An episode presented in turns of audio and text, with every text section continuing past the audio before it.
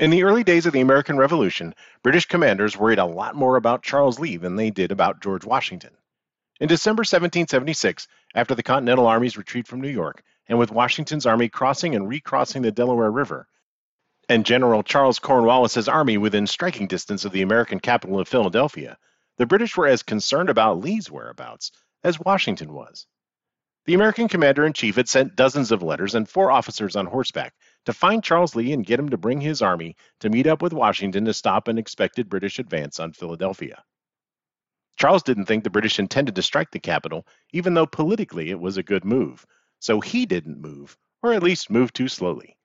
The Congress sure thought the British were coming, and they evacuated to Baltimore, some of the delegates believing that Charles and his army would swoop in and save them at the last minute.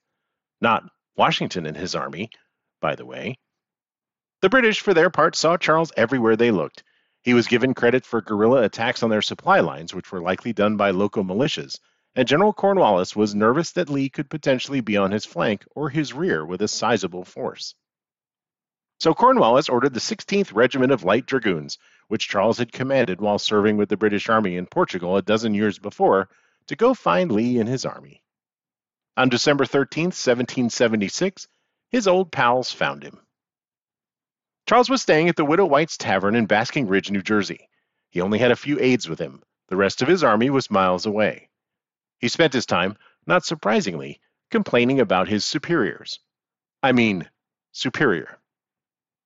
He wrote General Horatio Gates, "A certain great man is most damnably deficient. He has thrown me into a situation where I have my choice of difficulties. If I stay in this province, New Jersey, I risk myself and my army, and if I do not stay, the province is lost forever. I have neither guides, cavalry, medicine, money, shoes, or stockings. I must act with the greatest circumspection. Tories are in my front, rear, and on my flanks." So great was his angst that Lee abandoned the use of commas in this letter. The list of woe was one big run-on sentence. His front, rear, and flanks weren't as much an immediate concern as, say, the front door of the tavern where he was staying, because his old regiment had come to call. The dragoons sent by General Cornwallis to find Lee's army encountered an American deserter who told them where the army was, and that its general was staying at the Widow White's Tavern with few guards and not even any dogs to alert him to danger, if his dogs would even do such a thing. Mine certainly don't, but there isn't a regiment of enemy cavalry on its way to capture me and send me into confinement on a British prison ship, as far as I know. twenty-two-year-old Cornet Bannister Tarleton, who would later gain notoriety for his part in the capture of Charleston and the massacre of American soldiers after they surrendered, led the way to the tavern. The Americans later in the war adopted the phrase Tarleton's Quarter, which consisted of being shot after surrendering. Tarleton's detachment surprised Lee's few bodyguards, who surrendered, hopefully without being subsequently shot to death. Tarleton fired twice through the front door of the tavern and ordered his men to shoot through every door and window. When the gunfire stopped, Tarleton called out, "If the general does not surrender in five minutes, I will set fire to the house," and every person, without exception, would be put to the sword. Charles pondered his reply. The Widow White, the tavern's proprietor, begged Tarleton not to destroy her inn. Some of Lee's guards were shot trying to flee out a back door. The commander of the dragoons, Lieutenant Colonel Harcourt, arrived. Charles directed his aide to tell the colonel he would surrender to him. It didn't take Charles long to figure out that surrendering to Tarleton wasn't the best idea. Charles came to the door without a coat or hat, wearing his slippers and a shirt that hadn't been washed in days. He surrendered his sword and asked to be treated as a gentleman. He was put on a horse with his legs tied to the stirrups and taken twenty-five miles to Somerset Courthouse, where he met the American deserter who had betrayed him. Charles verbally abused him as a villain worthy of the punishment of the most base and inhuman traitor. Charles was eventually handed over to General Cornwallis, who ordered him detained in New Brunswick. Cornet Tarleton was the hero of the hour.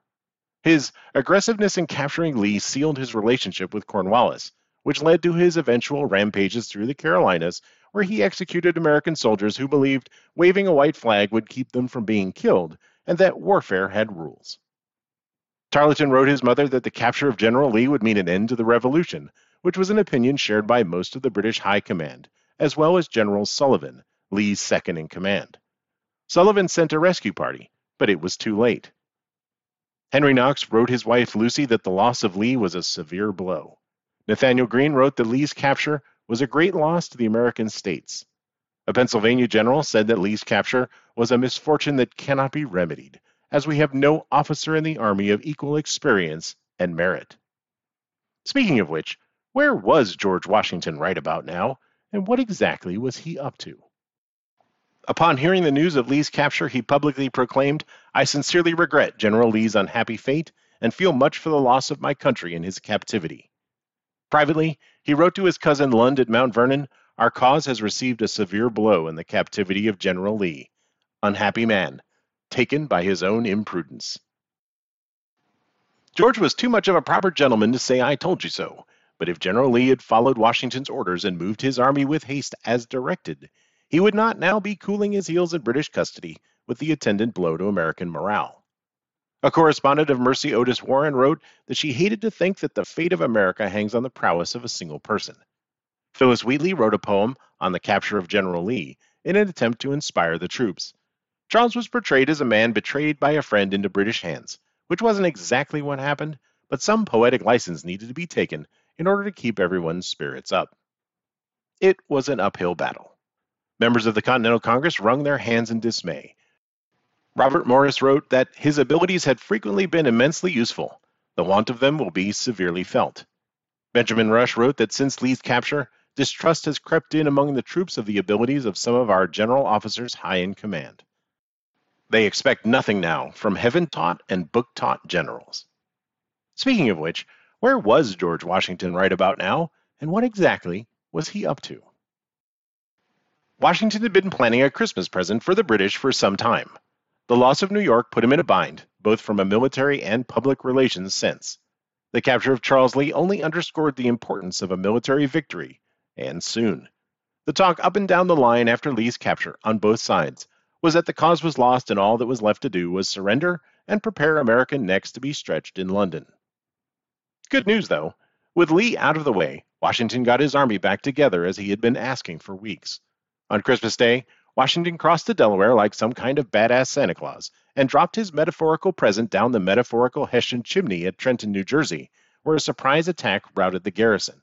He followed it up with another victory against Cornwallis's army at Princeton on January third. And Cornwallis had been worried about Charles Lee. Interesting. All of a sudden, the capture of cranky, obstinate, canine-obsessed General Lee didn't seem like the mortal blow to the cause everyone thought it was. William Whipple, a congressional delegate from New Hampshire, wrote, "General Lee is taken. This is a loss to us, but I hope not so great a loss as people in general imagine." Samuel Adams said that Washington's victory at Trenton convinced the British that as great as Lee's abilities are, we can beat them without him. The British were not convinced. General Lee's capture was celebrated throughout Britain.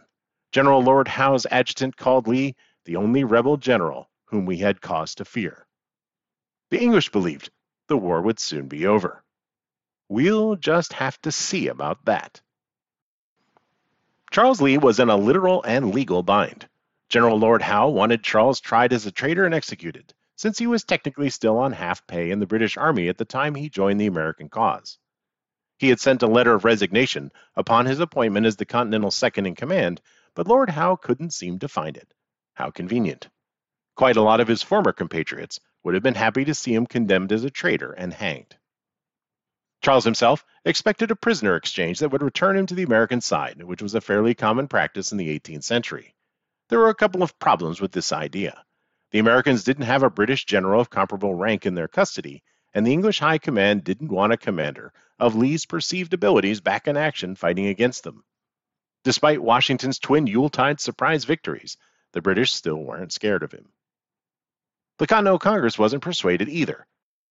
They still loved Charles Lee and directed Washington to inquire if the British were treating their highest-ranking prisoner properly.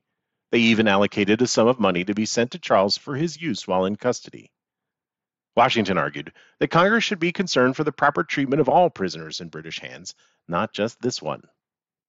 Charles was moved to New York, where he was allowed up to six visitors for dinner and comfortable quarters. He eventually got back his personal servant and his dog Spado to keep him company. While thousands of American prisoners were dying of malnutrition and disease, Charles was doing all right. He sent word to Congress that he would be willing to broker peace negotiations between the Americans and the British, and asked that a congressional delegation be sent to him to get the process started. Congress refused, remembering what happened the last time the British offered terms, when Ben Franklin and John Adams had come back empty-handed. Peace negotiations, or even the pretense of them, was bad for American morale, stalled for time, and made the colonists think that Congress wasn't fully committed to independence and victory. Charles himself, earlier in the war, had refused any notion of negotiations with the enemy, but changed his tune now that he was a prisoner. Congress held firm, though, so Charles's only hope was that a British officer of sufficient seniority fell into American hands that he could be traded for. Feeling abandoned, Charles wrote up an attack plan for the British that they could use to bring a quick end to the war.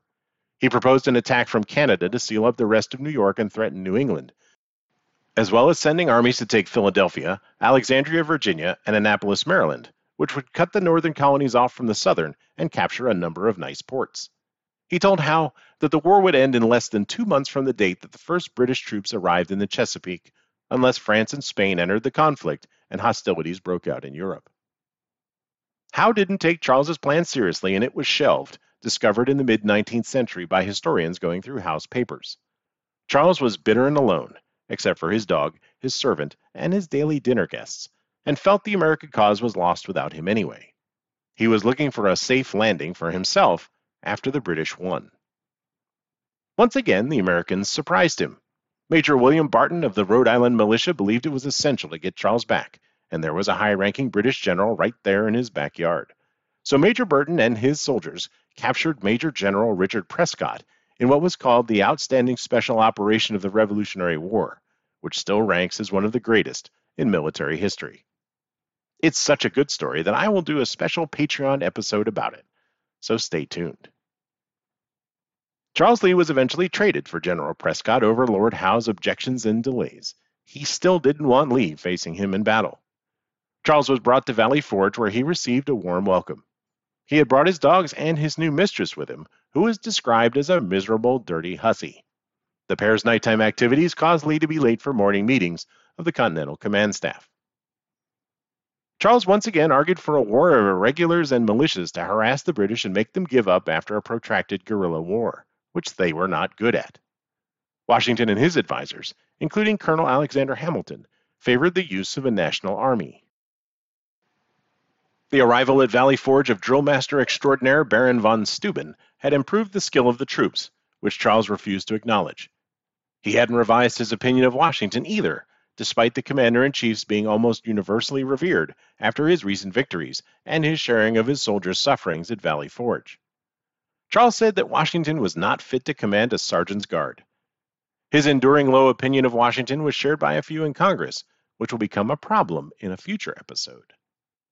Charles still had allies in the Congress who may have thought him a better choice to lead the army, but with Washington proving he could win against the British, von Steuben's profane boot camp at Valley Forge, the American victory at Saratoga by General Horatio Gates, and the entry of the French into the war, Charles seemed far less essential.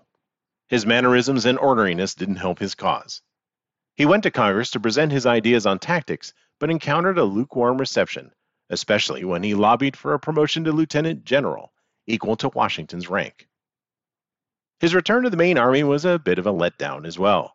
His military knowledge was still held in high regard, but his contrarian nature, his churlish behavior, his inflated ego, and the time he had spent away from the army had created doubts about his abilities and motives. Congress had ordered Washington to administer an oath of loyalty to his officers, which Charles initially refused to take. He said he opposed King George the Third, but supported his son, the Prince of Wales, a common sentiment in England at the time. This statement reminded everyone that Charles was still technically an English citizen. Charles complained about von Steuben's training methods and claimed the army was not ready for offensive operations against the British. He recommended that Washington only use the army to stay on the defensive. George had learned that taking the fight to the enemy, when appropriate, was key to keeping the support of the colonists, the Congress, and the army. As a political general, he knew morale was as important as muskets. He asked Lee to communicate his sentiments upon any important subject relative to the service directly to him. Washington said that the custom, which many officers have of speaking freely of things and reprobating measures, is never productive of good, but often of very mischievous consequences. This would have been a great time for Charles to take the hint, but taking hints wasn't really his specialty. If you've enjoyed this episode, please consider giving us a good rating on Apple Podcasts and whatever platform you listen on, as well as supporting the show on our Patreon page. There's lots of fun bonus content over there, like how to talk to your pets about history, early access to new episodes, and some free bonus episodes that don't quite fit with our main narrative. It's also a great way to keep the show going. A dollar a month or so goes a long way toward keeping the train wrecks on the tracks, and your support means a lot. Go to patreon.com forward slash History's Trainwrecks, and thank you so much. If you have your own ideas about how to avoid being captured by your old army buddies, or the best way to pass the time as a prisoner of war, you can Twitter to at History's Train. You can Instagram, whatever that is, to History's Trainwrecks. If there is a historical trainwreck you'd love to see on the tracks, join the History's Trainwrecks Facebook group. And as always, tell every history nerd you know about us. We definitely need to stick together. On our next episode, Charles Lee is once again handed a prime opportunity to redeem himself and get himself back in everyone's good graces at the Battle of Monmouth Courthouse in the summer of seventeen seventy-eight. If you've been following our story, you might not be so optimistic about his odds. We'll wrap up the story of General Charles Lee and dig into what makes him such a big train wreck. You know, as we do. Stay tuned for The Men Who Would Be Washington, Part eight.